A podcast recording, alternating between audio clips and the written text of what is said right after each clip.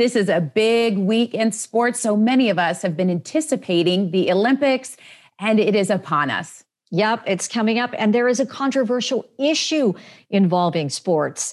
And this is Chick to Chick. All right, so what's that controversial issue we're talking about? Well, this all started back in January when uh, the president signed an executive order dealing with transgender females playing on female sports teams. And this is what the executive order said it said every person should be treated with respect and dignity and should be able to live without fear, no matter who they are or whom they love. Children should be able to learn without worrying about whether they will be denied access to the restroom, the locker room, or school sports.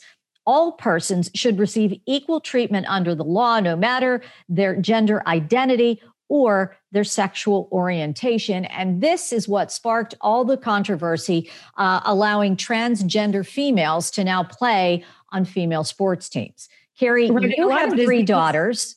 Right. I, I was just going to say a lot of it is because many of us, you know, are thinking back to 1972 when Title IX was put in place. And that was to be able to protect women's sports because it, it wanted it to be fair and, and, that women weren't having to compete against men and, you know, in their biological uh, forms. And so this is now something that is, is a real hot topic. I have all daughters. I have daughters who are athletes. And I feel like I don't know enough to be able to form a solid opinion about how it really feel. But I do know, and I've said this to you before, I would be very upset if, you know, my daughter was playing a sport. She was going up against a transgender female who just was overpowering. And, you know, for all reasons that my daughter couldn't compete with, this person would take over. And that is where I find concern. However, again, there has not been a lot done um, to scientifically figure out what all of this means. It's just now that we have this executive order after almost 50 years of protecting women's sports, this is a big, meaty conversation. So, again, this is an executive order that was signed by the president, but now it is up to individual states to actually figure out how they're going to legislate this executive order and how they're going to implement it within our schools. Right. So to talk further about this, we have Pennsylvania State Representative Barbara Gleim. She has drafted legislation for House Bill 972. So can you explain what that is? House Bill 972 is the Fairness in Women's Sports Act. Um, it is an act that we feel protects Title IX uh, within our state, and it also does not allow uh, transgender females to participate in women's sports within our state.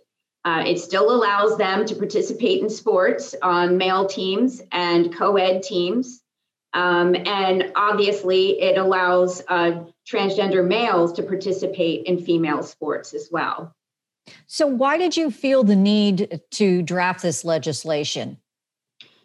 The need ar- arose out of the executive order that was signed by uh, President Biden.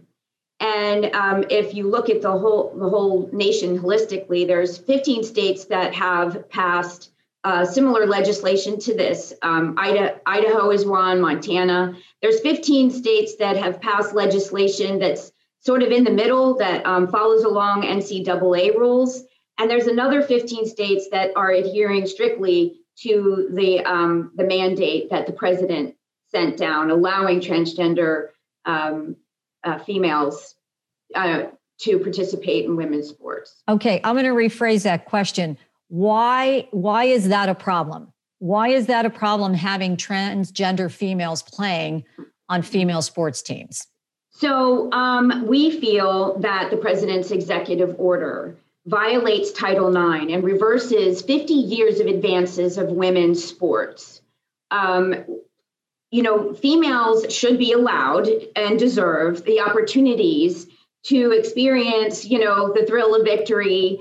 And we don't feel that um, it's a fair playing field for women against biological males who are inherently stronger, faster. They have bigger lungs, they have bigger muscles.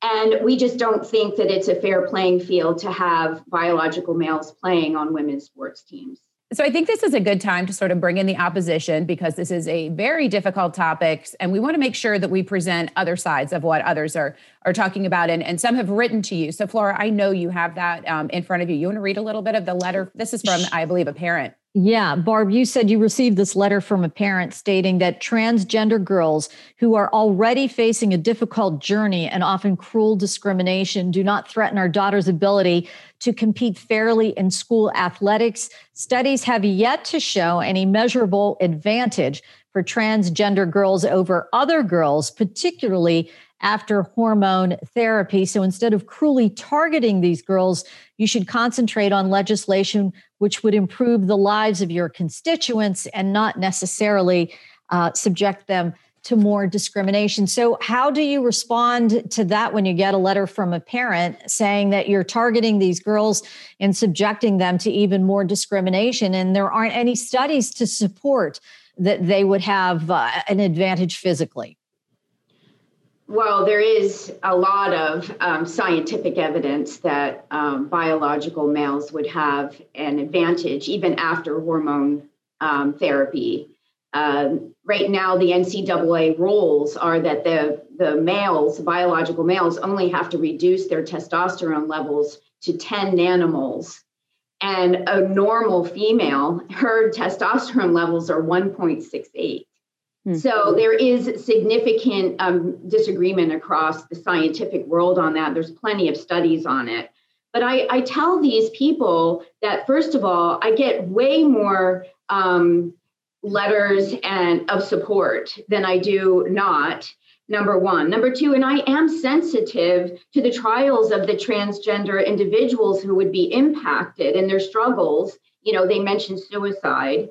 But to suggest that the only solution, Flora, is to um, comes at the expense of the safety and the opportunities of biological girls um, just doesn't really fly well with me. I mean, they have emotional well being and they have health issues as well. And a lot of these women are minorities as well, right? They, you know, you're impacting those types of opportunities when um, and and so it is it's just a agree to disagree type of conversation that i have uh, with these individuals who write in and um, but i do have widespread um, support for this bill especially from biological women now, someone who says they're going to step up and veto it is our governor. Governor Wolf says, nope, I'm going to veto this. So, why go through with it if you know this is what's going to happen when it lands on his desk? Should it land on his desk? And and what's a plan b for you? So like i said in one of my other news um, our, uh, times i had on i think it was abc it was uh, 21 i said i don't work for the governor. I work for the people.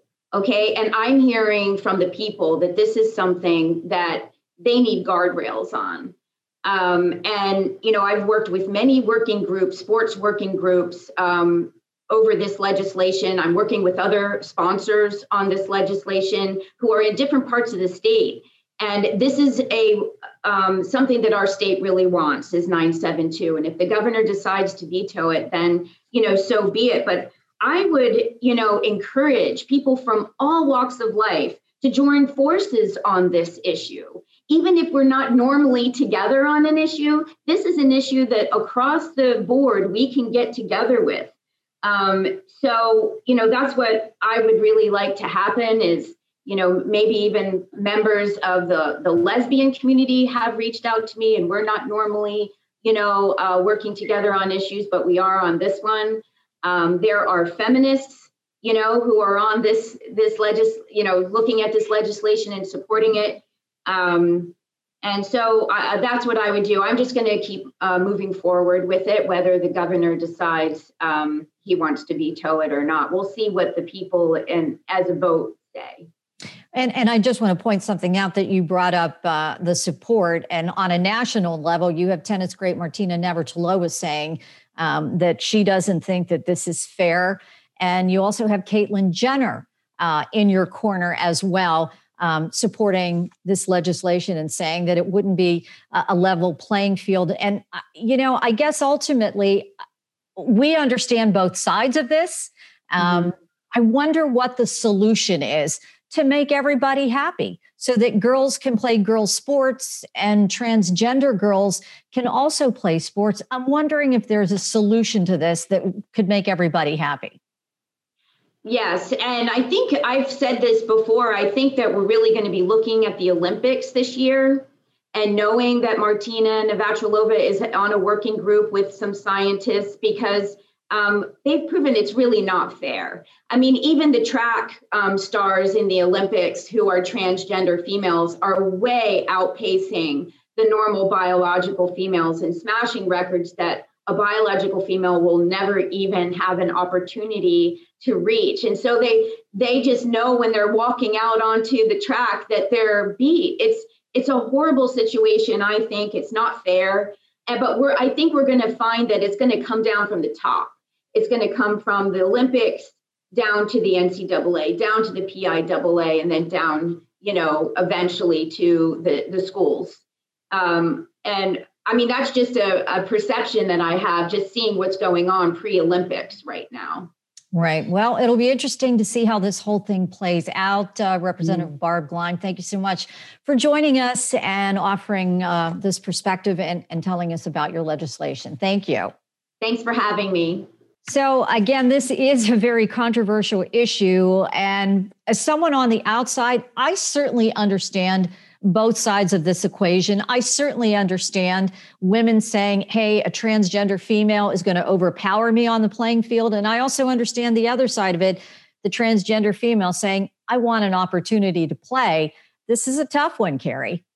Yeah, it is. And I really, I wouldn't want to be in the position to make these decisions. And I think that we're going to have to really sit back, watch how it plays out with kindness, dignity, and respect for all women, no matter how they are transgender, biological. it's something we've got to, you know, keep the conversation open. And we appreciate you being here to listen to our conversation until we are back again to chirp about another topic.